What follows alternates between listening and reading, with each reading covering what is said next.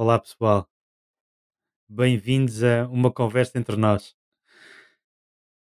Eu estava eu estava aqui a pensar nesta semana o que é que nós iríamos conversar e quais eram, quais eram os temas para que nós devíamos trocar aqui umas ideias e lembrei-me de falar sobre 1439. Se alguns de vocês perguntam o que é que aconteceu em 1439. 1439 foi quando Gutenberg inventou a impressora para a Europa, um alemão, E nessa altura, ah, foi a partir daí que os mídia começaram a ser mais divulgados, mas também a partir daí que me faz lembrar uma coisa fundamental, é a quantidade de dinheiro que vai ser impresso no próximo ano pela Europa.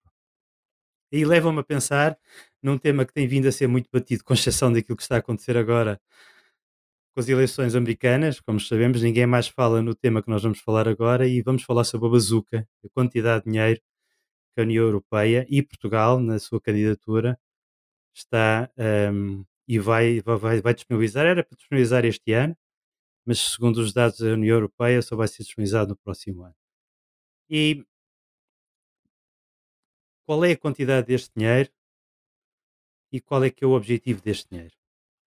Essencialmente, a União Europeia o que vem dizer é que um, naquilo que foi a sua sessão em maio e aprovada em, em julho, se não me falha a memória, 21 de julho, pelos líderes europeus, toda esta quantidade de dinheiro, ou todos estes fundos e verbas da União Europeia, têm essencialmente três, três objetivos. Um objetivo que é ajudar os Estados-membros a recuperar, a reparar os danos desta, desta crise sanitária que estamos a atravessar e, de alguma forma, saírem esses Estados-membros mais fortes deste, deste momento. Por outro lado, relançar a economia e apoiar o investimento privado. E, por último, criar as condições para aprender com com tudo isto que está a acontecer entre nós e dar resposta aos desafios estratégicos da Europa para o período de 2021 a 2027. Aliás, uh, daquilo que eu tenho reparado, no, daquilo que tenho lido e em algum research que fiz da, da comunicação escrita, há aqui realmente grande confusão, porque, por exemplo, alguns jornais falam que o período é 2021-2026, o que está errado à partida, pelo menos segundo os dados da União Europeia, são sete anos de verbas de investimento, sendo que os primeiros cinco anos são aqueles mais intensos no que respeita a, aquilo que se define como plano de recuperação ou plano de recuperação e resiliência. Portugal candidatou-se uh, a, a essas verbas e candidatou-se com uh, um volume global de 13,944 mil milhões. Eu não sei se vocês me conseguem dizer quantos zeros são, mas deve ser uma quantidade de zeros imaginável. E este plano de recuperação uh, e resiliência tem essencialmente.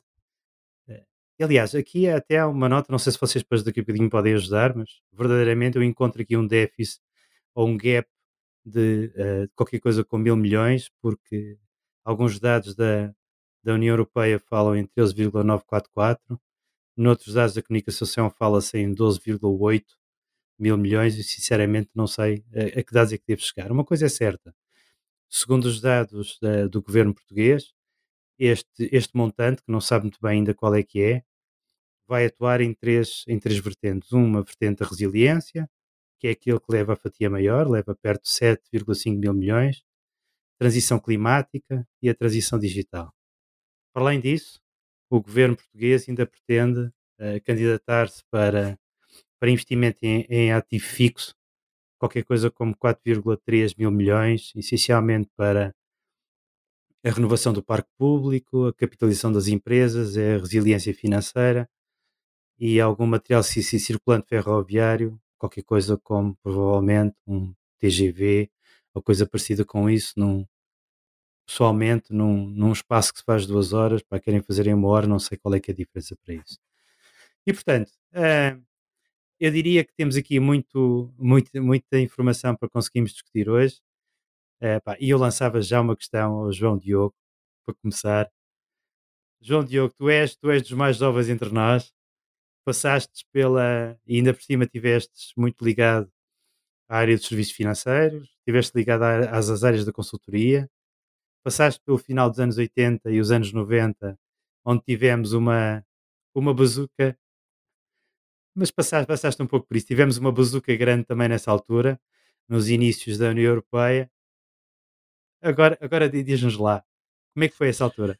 Ora, cá estamos neste primeiro, primeiro debate ou conversa uh, a, a cinco e relativamente à, à, à, questão, eu não vivi muito de perto, como vivo hoje, uh, as crises que aconteceram, porque nos anos 80 e 90 eu estava a acabar de chegar a Portugal porque não nasci cá.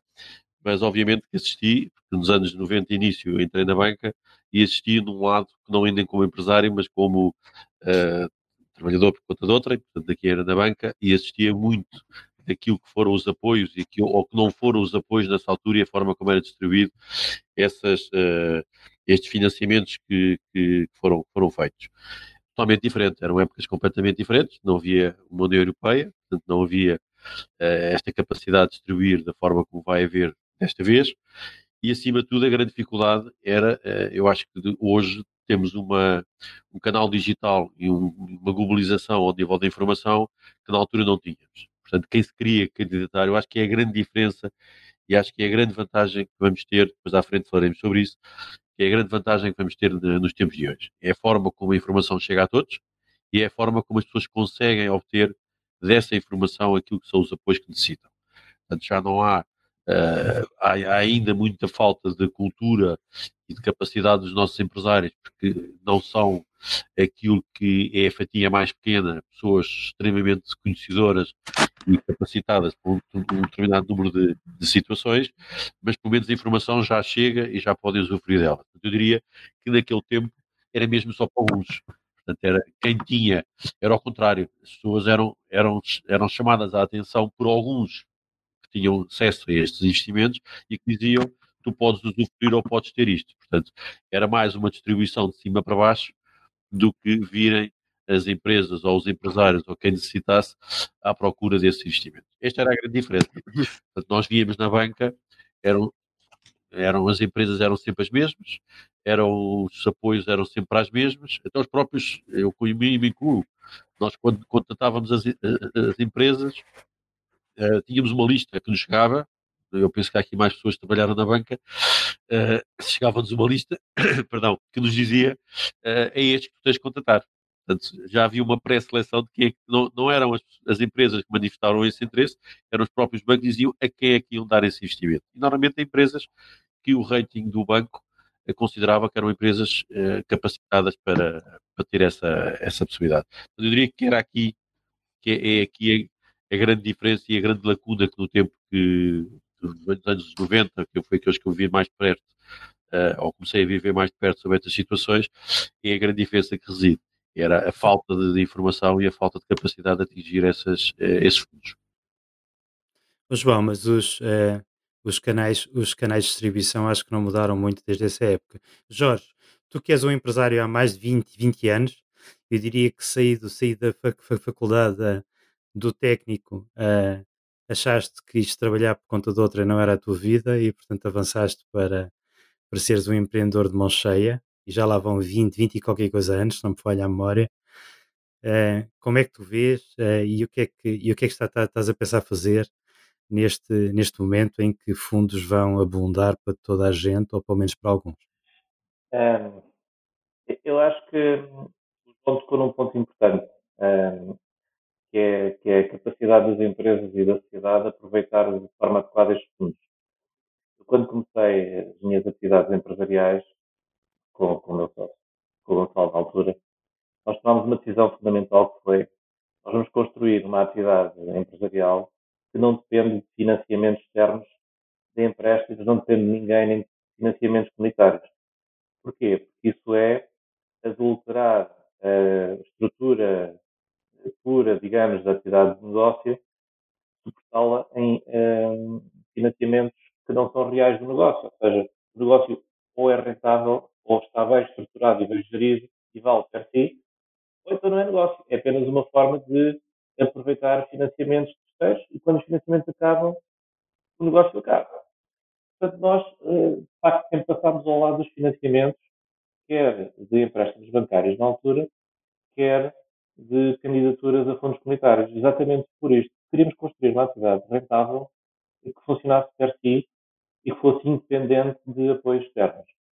Isto foi-nos particularmente interessante porque uh, nós construímos do zero uh, toda a nossa atividade empresarial e apenas bastante mais tarde recorremos a alguns empréstimos bancários para podermos acelerar algum crescimento e fazermos investimentos, por exemplo, em imobiliário, como, como agora, eh, temos a nossa própria sede, mas um, uma candidatura um financiamento para nós, já fizemos algumas, funcionaram sempre como um plus, como um, adicional que nos poderia ajudar à internacionalização, a acelerar esse processo, a melhorar algumas áreas de competência que tínhamos necessitárias, mas nunca funcionaram como sustento do próprio negócio. Isso, uh, para nós, estava, esteve sempre fora de questão. E eu acho que estes fundos agora são fundamentais, primeiro porque estamos numa, numa situação pandémica, uh, as pequenas microempresas, especialmente, e, as orientadas ao turismo, uh, ficaram vedadas da sua atividade totalmente durante vários, vários meses. E, e, portanto, queremos manter a, a possibilidade delas de recuperarem no curto médio prazo, temos que desfinanciar, mas, acima de tudo, é preciso uh, reconstruir modelos de negócio, um, ehm, partilharmos experiências entre empresários, entre cidadãos, entre sociedade civil, porque ehm, negócios que antes eram uh, excelentes, rentáveis, hoje já não são, e amanhã vão nascer novos. E é necessário que, culturalmente, uh, todos os empresários, toda a sociedade entenda isto e tenha a capacidade de se ajustar e de evoluir. E aqui, uh, eu acho que um dos vetores que comentaste, importantíssimo para este financiamento é a formação. Eu não lhe vou chamar transição digital, vou-lhe chamar transição cultural, porque a transição digital começa na cabeça dos gestores.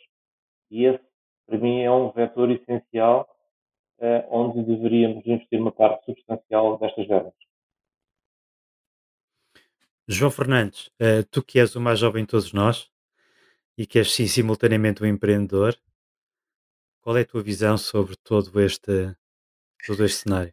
Epá, eu tenho uma visão de uma geração que veio depois das vacas gordas uh, e que na prática sofreu várias crises uh, seguidas, das quais uh, não existe propriamente uma luz ao fim do túnel, uh, onde pela primeira vez provavelmente os filhos têm uma qualidade de vida ou uma expectativa de vida e de evolução de carreira inferior às dos pais, apesar dos pais terem investido muito do que ganharam e muito da sua progressão social nos filhos.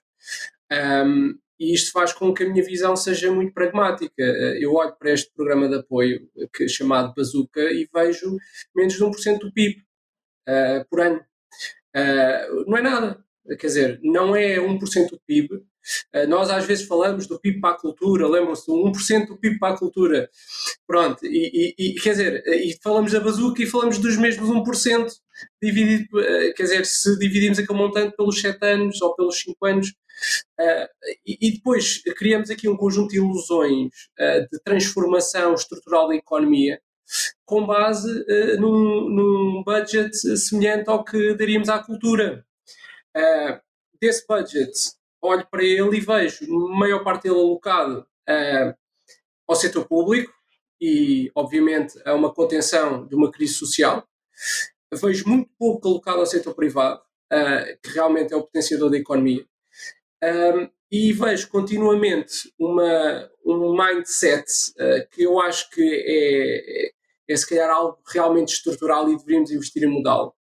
Aqui é este mindset português de que temos que dividir um, a pie, né? slice da pie, uh, quem é que fica com as fatias, e ninguém fala em aumentar o bolo. Uh, toda a gente fala em como é que divide o bolo. E esse bolo já nem é feito por nós, é, vem de fora. e às tantas já não, vai, já, já não virá mais bolo. Uh, e, e, e, nós não sabemos fazer bolo, não sabemos aumentar o bolo que nos dão. Uh, e, e, de facto, olhando para uma, para, uma, para uma geração, uma pessoa que tem 30 anos hoje em dia, que já não tem expectativas de ter reforma, nem, de, nem que os seus contributos uh, para, para, a nível de impostos, uh, tenham usufruto real deles, vejo uma economia uh, em que o Estado distribui dinheiro e que, olhando, por exemplo, ainda hoje estava a ler um bocadinho a transição que, e porque isto é interessante, a transição que a Alemanha fez após a unificação da Alemanha, tudo o que isso fez de, de estrutural na economia alemã, de, de juntando uma, uma, economia que estava deficitária com uma economia que estava pujante, como é que foi essa unificação? É interessantíssimo ver que, que, que isso foi um processo que demorou tempo, mas os, os resultados que eles conseguiram nos 5, 6 anos seguintes à, à, à reunificação foram extraordinariamente diferentes do que nós em décadas não conseguimos fazer.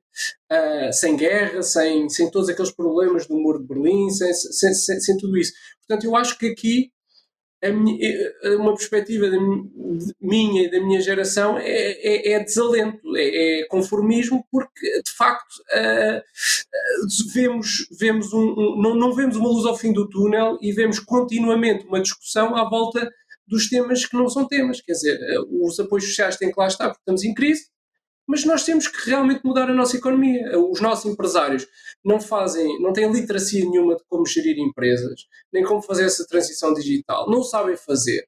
Consequentemente, os, os colaboradores e, e, e, todos os postos de trabalho criados são postos de trabalho altamente uh, uh, pouco estruturantes, né? que a qualquer momento podem acabar e novamente vamos andar outra vez nos apoios sociais. Uh, portanto, pá, não sei, Ricardo, acho que a minha posição é um bocadinho de descrença uh, na bazuca. Acho que não vejo uma bazuca, vejo uma besnaga. Uh, é gira, mas depois acaba a água e a gente tem que ir, tem que ir fazer os trabalhos de casa. Rogério, a tua visão.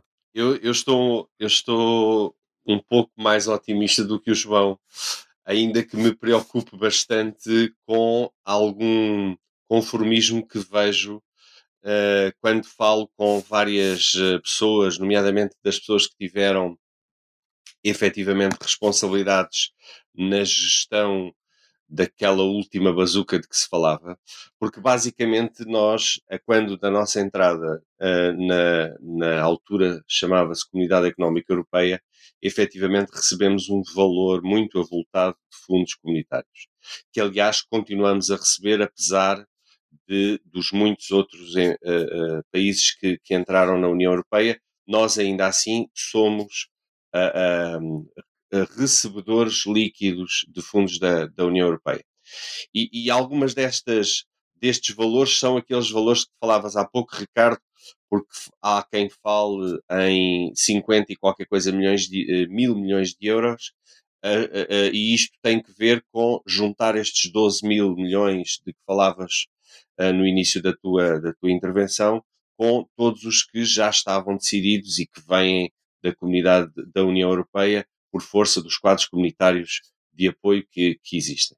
Portanto, isto tudo somado a quem faça contas na ordem dos 54 mil milhões de euros, o que já não é exatamente a besnaga de que falava o João, é um bocadinho mais.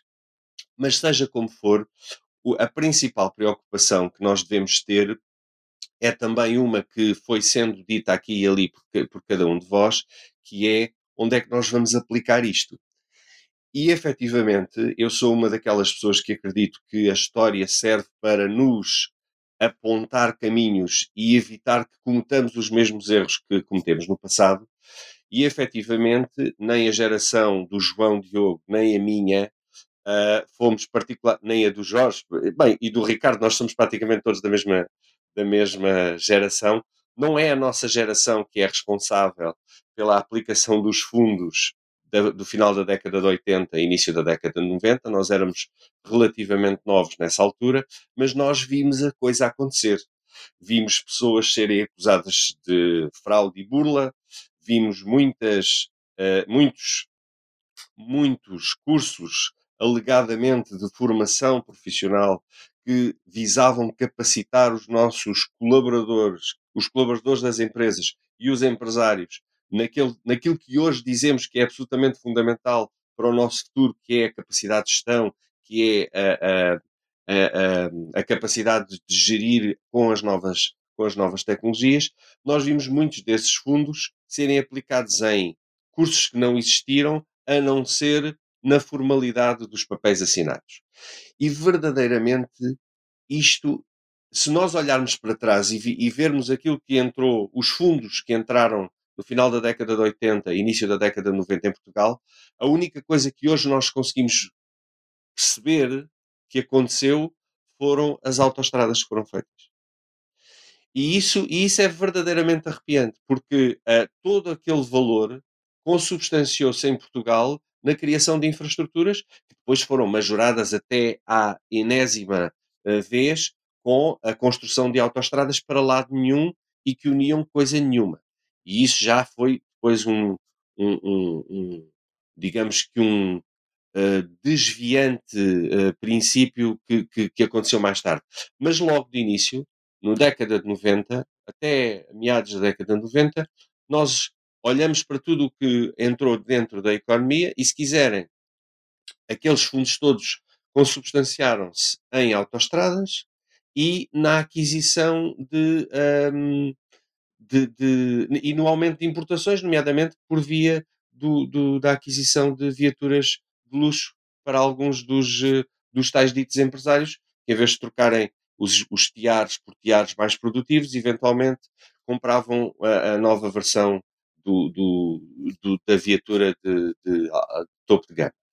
E verdadeiramente é este o ponto que nós devemos discutir como é que nós podemos fazer aquilo que hoje se diz, e ainda ontem, ainda no, na semana passada ali no Expresso, a premissa aqui é colocar as empresas no centro da recuperação da economia. É exatamente esta a premissa. É com isto que temos que nos preocupar, mas como é que nós fazemos chegar estes valores às empresas que vão dinamizar a nossa economia, que vão fazer crescer a nossa economia? Porque eu aqui relembro as palavras do Jorge, com as quais estou absolutamente alinhado, é que muitos destes projetos que foram feitos e, e, e foram feitos por via da tal, uh, do tal uh, uh, esquema que vinha de cima, como dizia o João Diogo, muitos destes projetos foram feitos para obter o financiamento comunitário. Não foram feitos pela sua lógica económica. Não foram feitos porque faziam sentido. Foram feitos para obter o financiamento comunitário. E isto é profundamente errado e desviante da realidade económica, porque as empresas que fizeram os projetos que faziam sentido e que tinham racional económico ainda hoje estão aí, as que fizeram projetos para obter o financiamento comunitário eventualmente perderam-se na espuma dos tempos. Ok, mas uh, Rogério e, e, todos, diria, uh, nós temos, um, nós temos uma, um conjunto de esquema ou de esquemas, se quisermos, de distribuição do dinheiro. Uh, continuamos a ter uma, uma estrutura de intermediários uh, fortíssima na, no veículo, ou seja, na autoestrada, se quisermos, entre, entre uh, o recebimento das verbas e a distribuição das verbas ao utilizador final, seja ele a empresa, seja ele o trabalhador, seja ele as, as, as organizações públicas ou a administração central.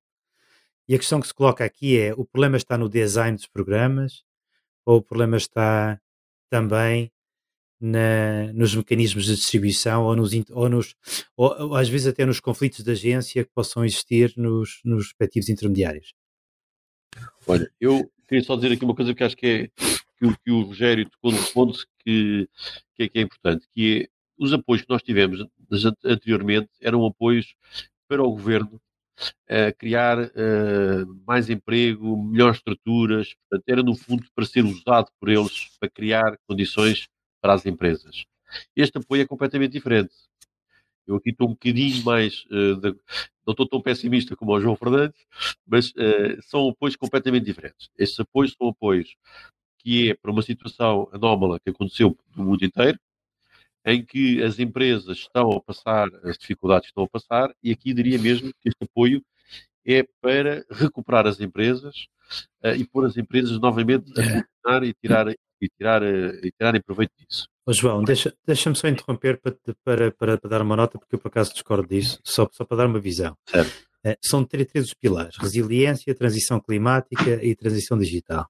Certo. Se olharmos para os três pilares, se olharmos para o pilar da resiliência, é vulnerabilidades sociais, ok, entendido, nesse contexto. Potencial produtivo e emprego, mais ou menos. A competitividade e coesão uh, territorial. Depois pegamos no, no, da transição climática e, tem, e está tudo relacionado com a utilização de novas energias, energias mais limpas e a reconversão uh, de tudo o que é a utilização das energias fósseis. Depois vamos ao terceiro pilar, que é a transição digital, onde aqui entramos pelo contexto da escola digital. Uh, uh, isto faz-me faz lembrar o passado de Sócrates, se quisermos, e dos computadores. Esperemos que não entremos por aí. as empresas 4.0, que é a única coisa que, eu, que, que se pode aqui colocar como referência às empresas e naquilo que é a indústria 4.0, se quisermos, aqui denominado como empresas 4.0, naquilo que é o caderno, eu refiro-me ao caderno que foi entregue pelo governo português, uh, e um, um, brutal investimento para aquilo que é a administração pública digital, que de alguma forma também vem em linha com o trabalho que tem vindo a ser desenvolvido nos últimos anos, nomeadamente há uns anos largos atrás, com aquilo que era o programa Simplex. E, portanto, eu não sei se, se é bem assim, porque é, é verdade, são mais, há mais 4,2 mil milhões para apoiar as empresas a título de empréstimo. Porque este montante que vem, uh, aliás, no âmbito da União Europeia, isto é um montante a fundos perdidos, ou fundo perdido, aliás, e depois vem um conjunto uh, de valores ou de verbas para investimento. Pode vir. Ou pode vir, sim. E portanto, João, não, sei, não sei se é bem assim. Será que é bem assim? eu, eu continuo na minha, na minha ideia, porque acho que eh, estes apoios são apoios e as três, as três, os três pilares que estão aqui, que tu referenciaste muito bem, para mim são fundamentais que existam. Eu até acho que em termos de estrutura claro. daquilo que é os apoios estão bem feitos. Porque nós não aproveitamos um momento, este, para digitalmente mudarmos a cultura das empresas e dos empresários em Portugal se não aproveitarmos também, e aqui acredito que a União Europeia tenha posto esta, esta questão mais da parte climática e da transição climática como uma questão global e, e um bocadinho para fazer o, mais para a fotografia, para o que seja, porque Portugal até aí tem uma vantagem. Porque Portugal, neste ponto da, da, da parte climática, até tem níveis uh, já muito superiores à União Europeia, o que já podemos não ter tanta necessidade de aplicação destes fundos. Mas sem esta, principalmente, a parte da resiliência, a parte da, da renovação, da parte, da, da, parte digital, perdão, se não soubermos os empresários aproveitar este momento para uh, dotar as empresas daquilo que é o futuro, nós vamos daqui a uns anos sofrer com essa não alteração. E aqui, para mim, é, é o tema fundamental da, do tecido empresarial português. Como dizia o João Patazzi temos uma, um tecido empresarial uh, em termos uh, de informação cultural, de, de, de conhecimento uh, abaixo da média europeia. E, portanto, temos aqui um, um, diria, uma dificuldade que vamos ter que saber su, suprir. Mas se não investirmos fortemente naquilo que são as competências do digital, naquilo que são as competências, porque nós, até portugueses, somos muito, muito uh, tensos a, à transformação digital. Fomos os melhores do mundo a aderir aos cartões multibanco. Aliás, os estudos na banca, fomos o país eh, que mais aderiu aos canais, eh, aos multibancos e aos, e aos cartões e por aí fora. Mas se nós não soubermos fazer isto, é aqui que eu acho que vai estar a grande perda. Nós estamos numa fase, eu não sei se vocês têm esta percepção ou não, eu tenho muito, porque neste momento as, as, empresas, eu tenho uma empresa que trabalha com muitas, muita área da consultoria de gestão das empresas, um dos grandes pedidos que eu sinto é as, os donos das empresas, a pergunta que me fazem é fecho ou vou preparar isto para os meus filhos? Porque estamos numa fase de sucessão das empresas. E isto é também outro tema que temos que, temos que pensar muito bem. Se nesta transição nós não conseguirmos, ou estas pessoas que, têm, que estão à frente das empresas terem elasticidade de perceber de duas uma, ou eu vou aproveitar este, esta oportunidade, este momento para eu uh, profissionalizar a minha empresa ao nível dos canais, de, seja digital, seja outras, outras ferramentas que precisam. Se não aproveito agora, eu quando passar isto aos meus filhos, se não for agora, eu, eles vão ter uma empresa que é para fechar. Mas nenhuma empresa, nenhuma empresa, mesmo as que estão a correr bem, porque há algumas empresas que o setor uh, não sofreu tanto, é, ao contrário do que dizem, uh, estão a sofrer também porque as equipas que tinham e as dinâmicas que tinham era para um modelo de negócio que já não se aplica. Eu vou dar até um exemplo dos, dos supermercados.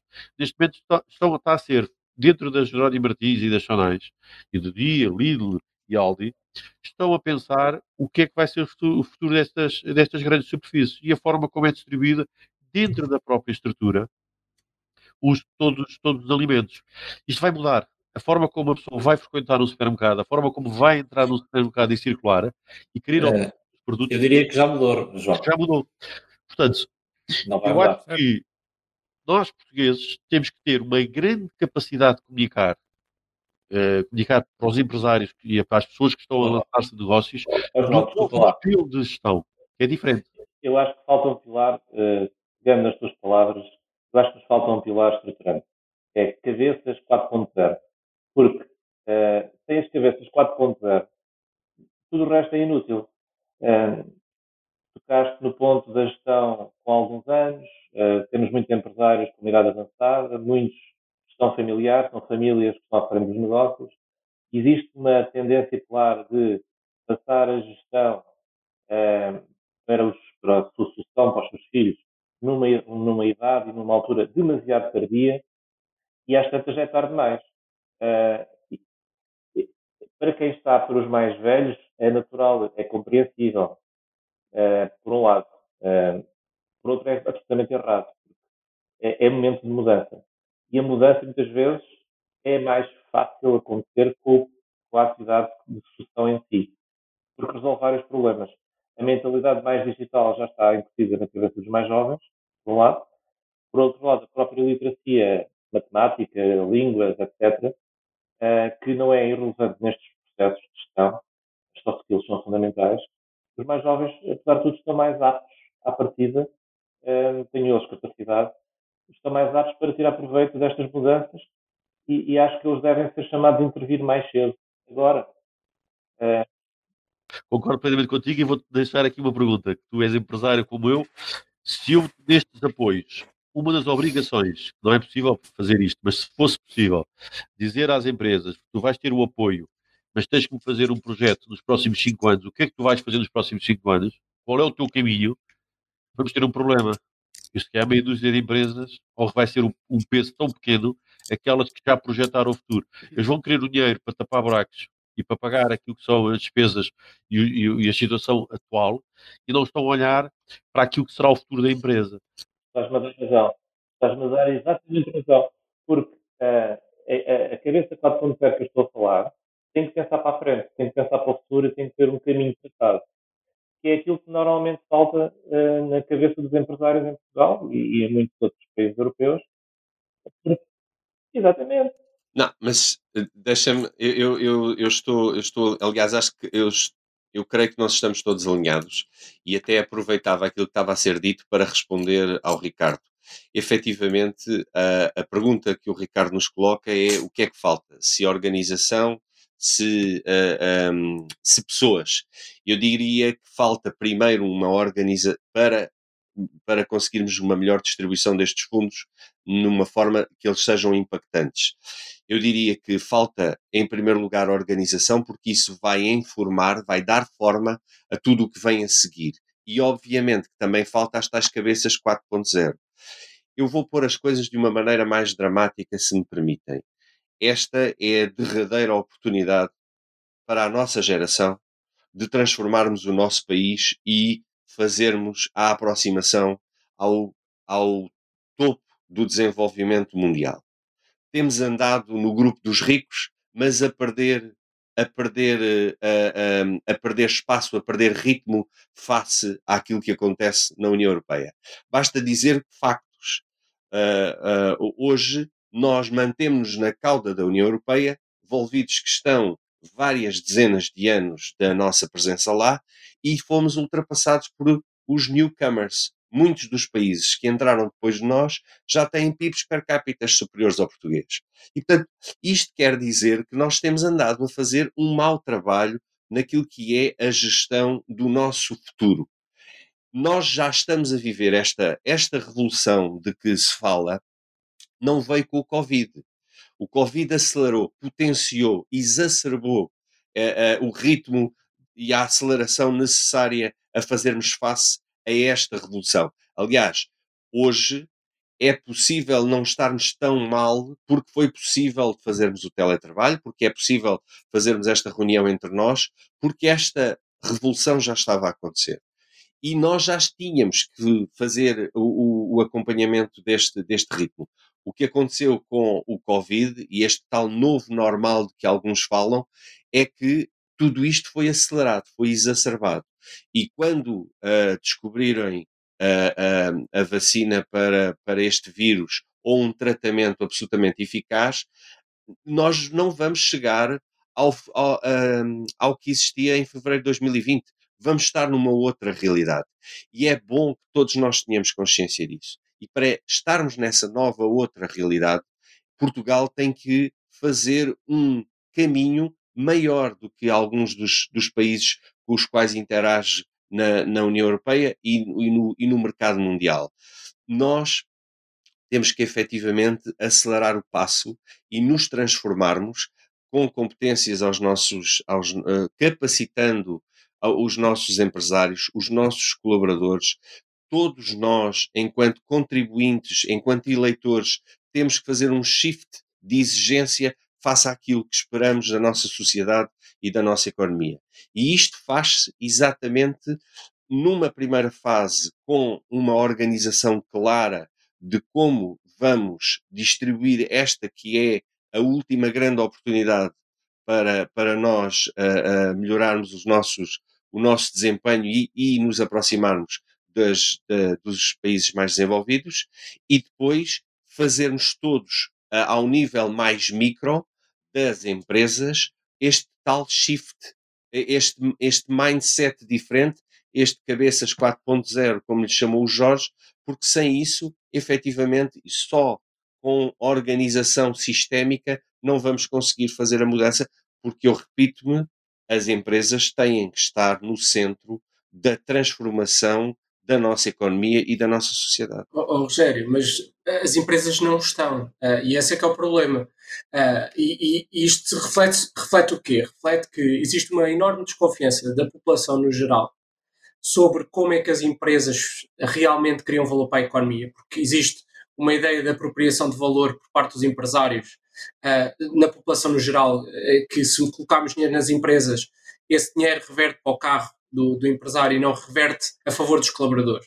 E como tal, e como o governo. Historicamente tem razão. E, e é verdade, mas, mas e é verdade, e é, é, verdade, mas, mas, é, mas, é, mas é a população que vota. E, portanto, quando, quando se cria um programa de distribuição de dinheiro, uh, cria, uh, isto levanta à partida um desafio aos governantes, que é se eu coloco dinheiro na, na, nas empresas, na economia, o que, o que me vai acontecer é a probabilidade de eu ter casos do, do, do, do, empresário que desvia o dinheiro em, em detrimento próprio, em vez de ser uh, na criação de bem comum, uh, isso vai-me causar um dano de votos. E, portanto, se vocês virem, e é, e é muito interessante entrar em detalhe de cada um destes, destes vetores do, do programa, no programa da resiliência, depois uma pessoa entra em detalhe e começa a tentar peneirar o que é que vai para as empresas, o que é que fica no Estado. E, é, e é engraçadíssimo.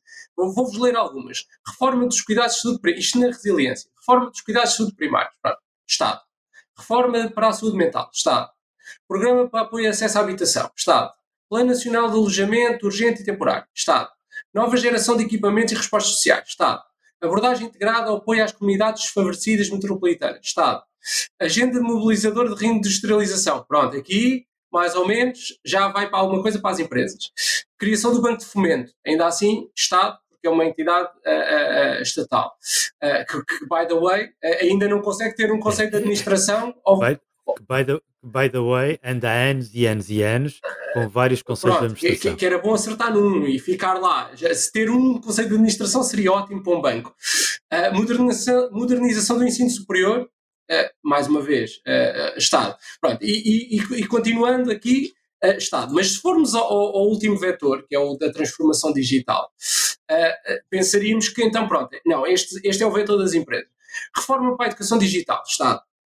Transição digital do tecido empresarial, já empresas, né? Depois, serviços públicos digitais simples e inclusivos. Ok, que tem impacto no tecido, na, na economia real, mas é Estado. Administração pública conectada, segura e inteligente, Estado. Força de trabalho capacitada, criação de valor público, ok? Estado. E, e transição digital na justiça. Ou, ou seja, se nós formos peneirar esta farinha, o que vai ficar para a empresa e para, para a economia real é pouquíssimo. É pouquíssimo. É, é, João, João, Eu, eu, diria, eu, diria, que também não é bem assim, porque estamos a ver as coisas de uma forma literal. Se pensarmos que uh, o desenvolvimento e a transição para o digital, feito em determinadas atividades ou serviços públicos, tem um impacto importante, na, quanto mais não seja na, em escalar a nossa posição no doing business, que de alguma forma permite maior investimento estrangeiro, porque as empresas, as multinacionais estarão mais disponíveis porque acreditam mais na capacidade e na rapidez e na redução dos riscos de investimento em Portugal e os empresários também. Portanto, eu diria que há uma relação indireta que pode ser, que pode ter um, um universo temporal.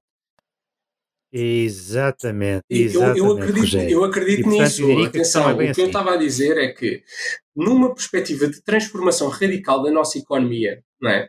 Uh, fica, fica, fica, muitas, fica muita estratégia indireta e pouca estratégia direta. Uh, e, e, o que estás a dizer é, é, verdade. Eu não sei se vocês acompanharam uma polémica desta semana. Eu, eu, eu sou fervoroso adepto do Twitter, entretém-me aos fins de, de, noite para esparcer a cabeça. Não sei se vocês conhecem uma empresa chamada Cloudflare. Cloudflare é uma empresa uh, cotada em bolsa dos Estados Unidos, em que uh, teve uma, um processo de, de, mover parte da sua, da sua operativa para Portugal. É uma empresa daquelas tecnológicas uh, cloud. E, e o, o, CEO fez um post no, tweet, no Twitter esta semana a, a, a, dizer que era inviável tudo o que lhe tinham prometido para essa transição acontecer, de facto não se tinha realizado uh, porque o grau de burocracia e de, de, de, de, processos que ele encontra em Portugal torna impossível construir 200 postos de trabalho em Portugal. Uh, e eu acho que isto, uh, eu, eu acho que isto vai se resolver em parte com o investimento no, nos serviços públicos e na, na, no fundo na simplificação desses processos. E sim a componente de transformação digital aí opera muito. Mas acho que uh, e tocando no que o Rogério disse há pouco falta a Portugal ambição, ou seja, o empresário português é um, um, um, empresário que peca pela sua ambição, porque uh, tem um mercado tão pequeno que, ehm, e, e, mais, o próprio sucesso em Portugal, e eu não sei se concordam comigo, é um desafio que vos lanço, valorizamos o sucesso em Portugal. Nós, as empresas que, que têm sucesso são bem vistas. São, são casos de, de, de outras empresas seguirem. A, a população em geral valoriza esses bons, esses sucessos que houve. É que se não valorizar, uh, vamos continuar a perdê-los, porque não há um incentivo claro da sociedade como um todo em valorizar isso. E, e enquanto esta, esta mudança não é só uma mudança de jogar dinheiro para cima das coisas, é uma mudança que as próprias pessoas têm que ter ideia da economia para onde querem transitar. E isto é uma pergunta que, feita à população portuguesa, não, não, não tem a mínima resposta. E, e, e, portanto, se não tem mínima resposta, continuamos nesta lógica de distribuir dinheiro, pôr pensos rápidos aqui e ali, tentar aguentar, tentar acompanhar a Europa sem, sem, sem levantar grandes ondas, colar-nos aos gajos que nos dão mais jeito colar-nos para, para, defender a nossa posição. Mas eu vejo pouca coisa estrutural acontecer. Uh, e eu acho que essa, essa ideia de valorizar o sucesso, valorizar as coisas bem feitas, uh, e ainda no outro dia estávamos a discutir isto, uh, eu perguntava, pá, nos anos 80 distribuiu-se anos apoios. Quais foram as empresas que explodiram? Quais foram as grandes empresas portuguesas que se tornaram enormes empresas mundiais ou empresas mundiais à conta desses apoios? E quanto disso a população em geral conhece e valoriza e empresários querem seguir? Totalmente contigo. É preciso partilhar os bons sucessos. E, e, e tocando também em algo que disseste, falta-nos a Portugal uma estratégia clara e de papel na Europa enquanto elemento produtivo uh, real. Uh, ou seja, o que é que Portugal pode fazer para além do turismo uh, que, que, que, seja estruturante e que possa alimentar a economia de uma forma estruturalmente mais resiliente, mais resistente a este tipo de volatilidade e de ameaças como, como a pandemia, porque falta-nos isso. Esse, esse veículo condutor de estratégia nacional é aquilo que permite a todos os cidadãos e também aos empresários uh, terem, um, uma rota que possa ter sinergias para que os investimentos de infraestruturas a nível nacional possam estar ligados e suportar investimentos privados e, em cima disso, capitalizarmos. Não, Possa haver um alinhamento estratégico. Ah. Basicamente é disso que estamos a falar. No, nós sabemos nas nossas empresas que se queremos que alguma coisa de positivo nelas aconteça, temos que desenhar uma estratégia, temos que perspectivar, dar uma visão à, à nossa empresa. E a partir daí é possível que todos, todas as forças dentro da empresa se alinhem. A grande questão aqui é qual é a estratégia para Portugal. Basicamente, Jorge, tu estavas a falar sobre isto. Qual é a estratégia, a estratégia para Portugal?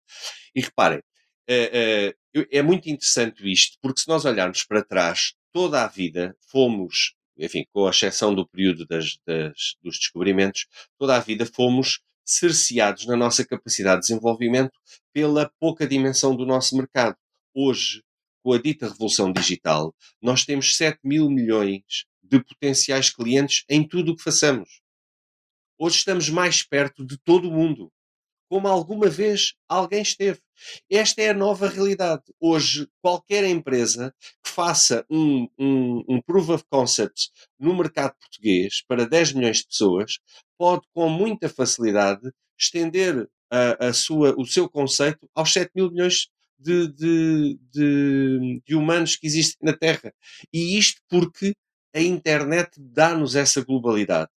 E isso faz com que a gente tenha efetivamente que repensar toda a nossa estratégia. Eu não estou a dizer para abandonarmos aqueles que são os nossos setores de sempre, porque continuam a fazer sentido e uma vez que esteja resolvido o problema sanitário que, que o mundo tem entre mãos, vai continuar a haver turismo e vai continuar a haver todo um conjunto de setores que hoje existem. Eles serão diferentes, eles serão potenciados de uma maneira diferente, mas eles continuarão aí. O que eu estou a dizer é o que é que mais eu posso fazer para transformar este nosso país e o aproximar do, dos, dos níveis de desenvolvimento dos outros países. E para isso preciso de uma estratégia. E quando alguém me diz, deixa-me só, deixa só concluir, e quando alguém me diz que estamos a pensar numa estratégia para o país, epá, eu já estou satisfeito porque é bom que comecemos a falar numa estratégia para o país. E até é bom que nós nos consigamos entender ao nível das principais forças políticas e da sociedade civil para essa estratégia, porque aí nós vamos conseguir nos alinhar. O, o, a intervenção do João, é, é, é, do João Fernandes é muito interessante porque ela dá-nos um alerta que é, ok, estamos a falar das empresas, mas em bom rigor estamos a colocar o dinheiro onde é mais fácil de gerir, que é no setor público. Tens toda a razão, João. A questão é que nós temos que fazer o desenvolvimento do setor público num alinhamento claro com o desenvolvimento pretendido no setor privado, para que consigamos em conjunto, num alinhamento claro, fazermos o desenvolvimento do nosso país como um todo. Deixa-me só pôr aqui um tema que eu acho que falta nesta equação. Uh, nós estamos a olhar muito, nós, a, pandemia, a pandemia não acabou, a pandemia tem, está, está, é presente nos nossos dias e vai continuar nós temos perfeita consciência, eu acho que toda a gente, que as empresas atualmente, algumas vão morrer e outras vão passar dificuldades e vão conseguir sair dessas dificuldades. Quem vai. E outras vão nascer. Essas, esse é o ponto, Ricardo. E outras... Estamos a olhar muito pouco para aquilo que vai ser a força da economia no futuro. São as novas empresas, é o novo mercado, são as novas oportunidades. E eu não vejo aqui nenhum investimento, nenhuma estratégia daquilo que vai ser o futuro porque as que estão mal vão morrer, não tenham dúvidas. Eu, eu, vão morrer muitas empresas e algumas vão, vão morrer porque, e já morreram. E há muitas, como a minha, que era a do Rogério, a do, a do, a do, a do Jorge e a do, e do João, vamos, estamos a, a adaptar-nos, vamos sair da situação, graças a Deus. Epá, mas não, não, não vamos deixar de ter que viver com dificuldades porque os próprios clientes nos estão a apresentar dificuldades. Agora, as novas empresas, aquelas que poderão ter aqui uma oportunidade, e são essas que vão poder fazer a diferença nas economias dos países que souberem apostar bem nesta, nesta, nesta equação ou neste setor que é as novas empresas, aí vai estar o futuro. Para já, porque são empresas novas, com áreas de negócios já estruturadas e adaptadas àquilo que é o novo, o, novo o, que o mercado pretende, gente mais nova, portanto, com muito mais anos que vão estar por aqui, e eu não vejo haver aqui uma estratégia, um planeamento e um apoio financeiro para essas empresas novas. Porque se eu, quando me perguntam, eu, eu, não vou dizer o nome da empresa, porque estou a tratar de uma empresa que era do avô, passou para a mãe e a mãe está na dúvida o que é que faz com aquilo. E o filho, que tem 24 anos, acabado de licenciar-se, oh, mãe, fecha isto. Eu abro aqui uma, em meu nome, a mãe pode lá estar também, exatamente com as mesmas coisas, mas já com tecnologia, nova, sem a dívida agarrada, sem uh, dirigida ao setor correto, mas preciso de apoios.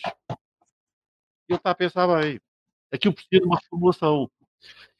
Mas, mas ó João, eu não sei se tu, se o viste ontem, acho que foi ontem, não vi, infelizmente não vi. do Primeiro-Ministro. Foi se calhar das, pronto, foi se calhar das primeiras vezes que se assumiu publicamente que muitas empresas vão fechar. Mas ninguém fala. Quer dizer, toda a gente sabe isto, mas parece, o, elefante, uhum. parece o elefante na sala, né?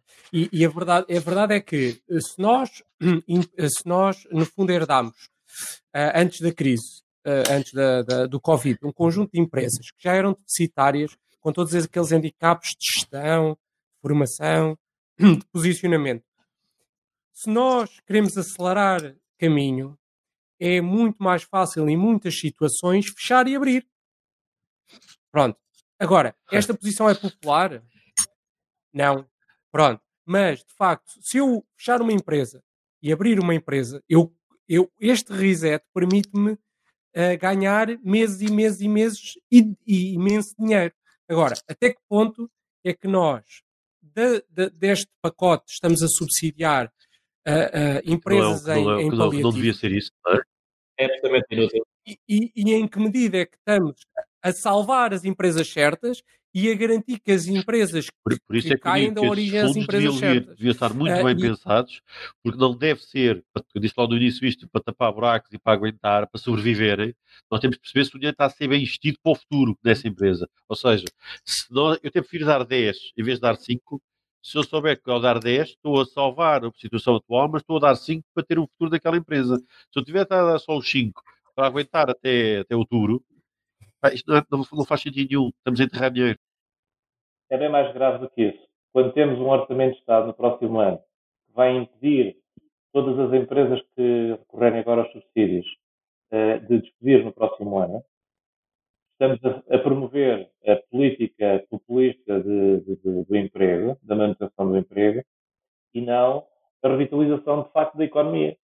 Estamos a, a, a dizer, estás a, estás a manter o estado político que o João estava a falar. É um pró-forma politicamente correto, que, que, que, é bem aceito pela população em geral que está a leste do país, mas que é absolutamente inútil na perspectiva económica e das empresas. Mas, mas vocês, sim, vejam, vejam a coisa num sentido um, mais macro. Obviamente que do ponto de vista micro, do ponto de vista do micro, é o exemplo que o João Diogo estava a dar pode fazer sentido. Se o olharem do sentido macro, há credores destas empresas que vão perder os seus, hum, os seus investimentos.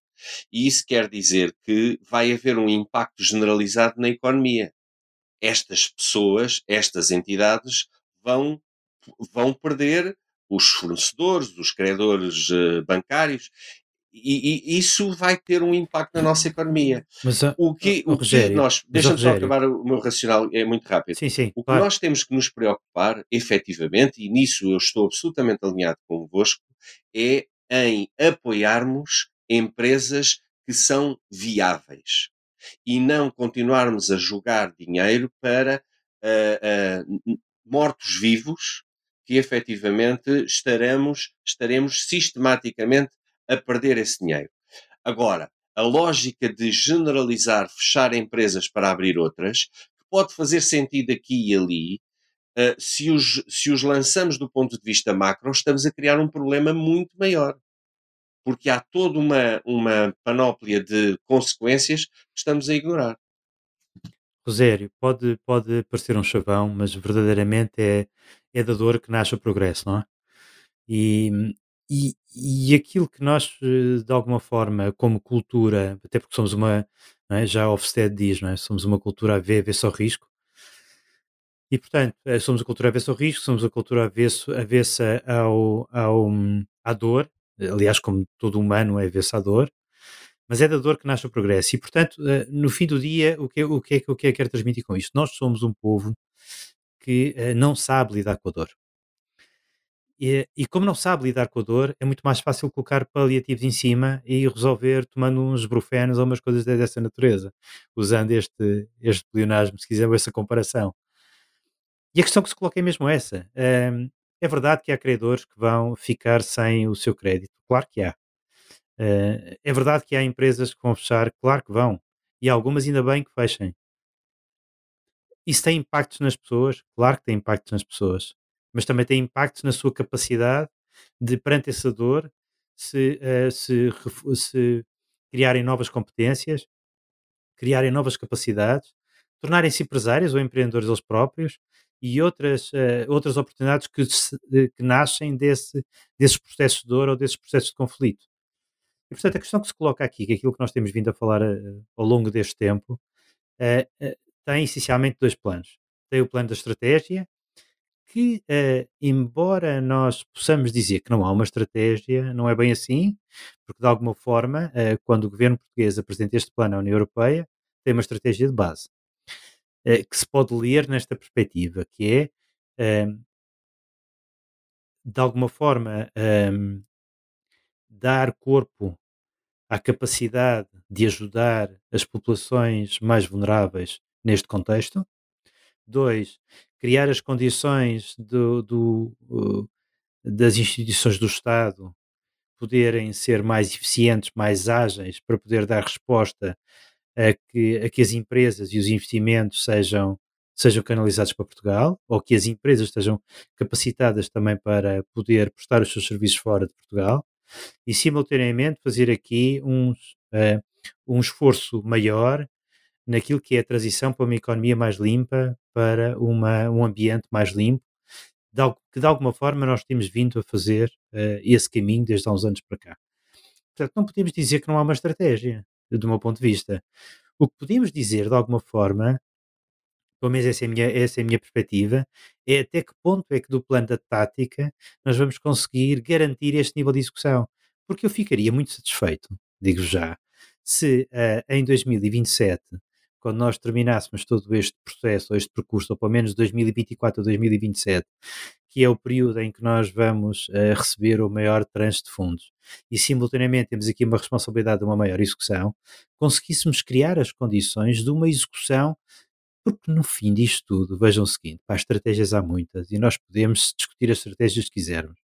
Mas há uma coisa que é certa, o problema na vida está na execução. E nas empresas é a mesma coisa. Mas tudo começa numa estratégia. E deixa-me deixa dizer, estamos, talvez não tenha sido claro, muito rapidamente, eu estou a dizer que nós devemos uh, apoiar apenas as empresas viáveis. Isto que fique claro na minha posição apenas as empresas viáveis.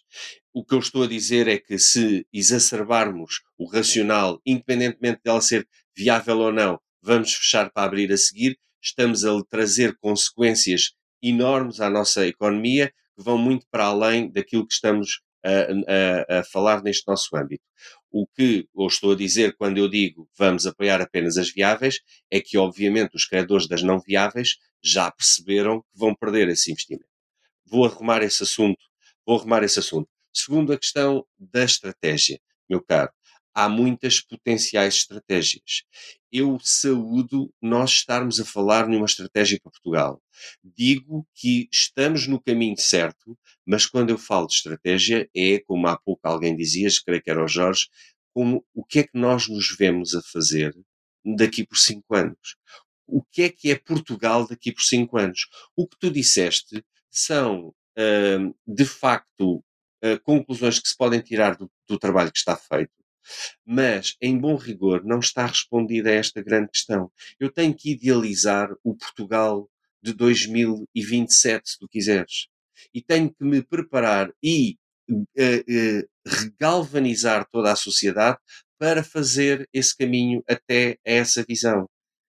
E, e, e repara, tens razão que o problema está na execução, mas eu não consigo executar nada não conheça o que e é. Que não estejas, e que não estejas uh, com sentimento que não esteja claro. De, de, de, para essa visão. Exatamente. Uma das coisas, e agora falando, falando, no seguimento do que o Rogério disse, uh, mesmo para uma pessoa, uh, um empresário com alguma literacia ou, económica, epá, é extraordinariamente difícil um, um gajo fechar os olhos, abrir os olhos e, e imaginar 2027 e o que é que é a economia portuguesa? O que é que é?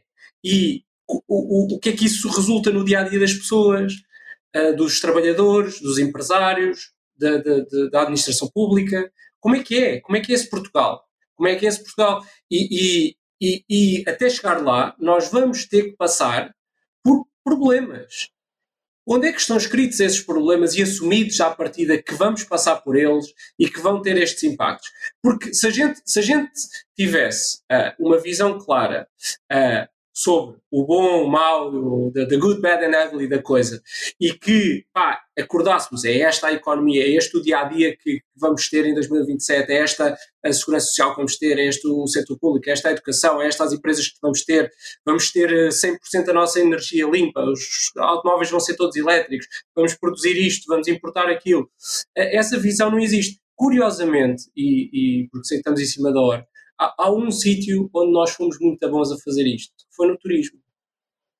No turismo, nós conseguimos vender um conceito e conseguimos resultados desse conceito. Aliás, as nossas importações uh, uh, refletem isso.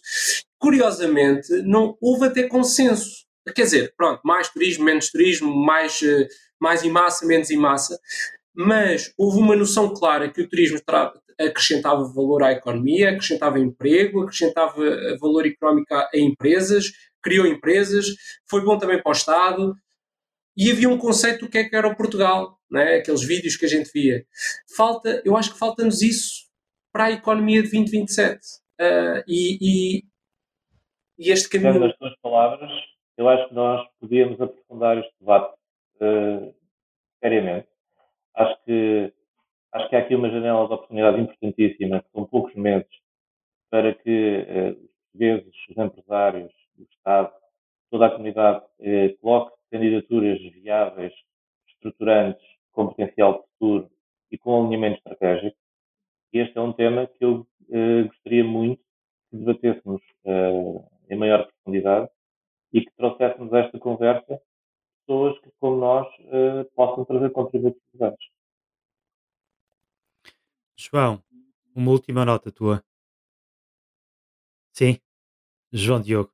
João Diogo, acho que concordo com o que o Jorge estava a dizer agora. Acho que isto é um tema que teríamos, podíamos estar aqui mais um bom par de horas e, e, havia muita coisa para dizer. Acho que claramente o que sai daqui é que há um grande desafio para todos nós, não só uh, o empresário, mas uh, para quem está a comandar o país e que tem que tomar decisões. Eu tenho noção que não é uma equação fácil, mas claramente não podemos olhar para a intervenção imediata. Temos que olhar para um projeto de futuro, temos que olhar para o futuro, pensar nesse caminho para o futuro e depois saber usar os poucos fundos ou os poucos apoios que vamos ter de forma equitativa por um lado, mas, mas acima de tudo de forma assertiva para o crescimento de Portugal, para que daqui a uns anos possamos estar lá no topo e não só dizer que somos ricos, mas dizer que estamos realmente com uma economia com força, porque o turismo, disse o João Fernandes muito bem, quando isto uh, passar, e que se Deus quiser vai ser, vai ser para o ano, uh, quando isto passar, o turismo, não tenham dúvidas, que vai ser em Portugal um dos primeiros países do mundo onde vai ter a retoma.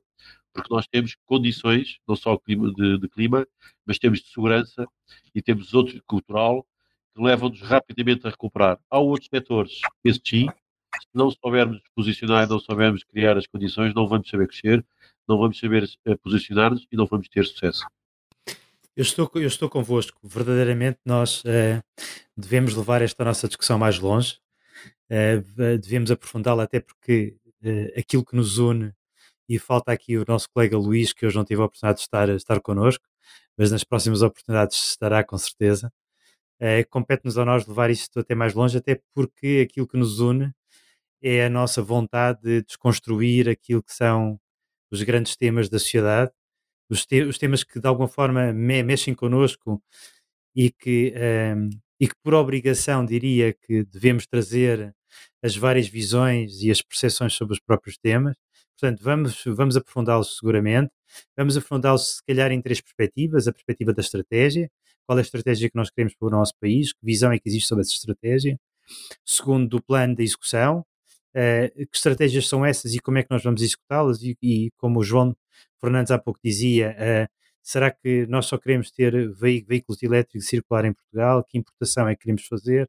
Qual é o país verdadeiramente que nós queremos, depois de executado, uh, chegar e ter essa percepção? E depois o plano, plano da informação. Eu diria que de alguma forma também nos compete não necessariamente uh, sermos o veículo de, de, melhor informação, mas o veículo que traz aquela que é uh, as visões dos vários stakeholders em Portugal, seja das pessoas do dia a dia, dos trabalhadores, das empresas, dos órgãos do Estado, um, ehm, nós como pais, nós como empresários, trazer essa capacidade. E é isso que vamos fazer uh, nos próximos dias, se calhar durante, durante este mês, até o momento em que, uh, de alguma forma, uh, conseguirmos perceber que, que, o tema está suficientemente discutido por todos aquilo que são os stakeholders importantes. Pessoal, brigadão. Foi uma grande ação hoje e, e tivemos muito bem. Um cumprimento ao Luís, pá, que não pôde estar connosco, mas claramente está a fazer as suas mudanças de um mas, local mas para o outro. Mas que leu o plano é estratégico de, cada palavra, como, como um bom advogado que é. Ah, fantástico, fantástico. É verdade. Abraço a todos. Tchau, pessoal. Tchau, Obrigado. tchau. tchau.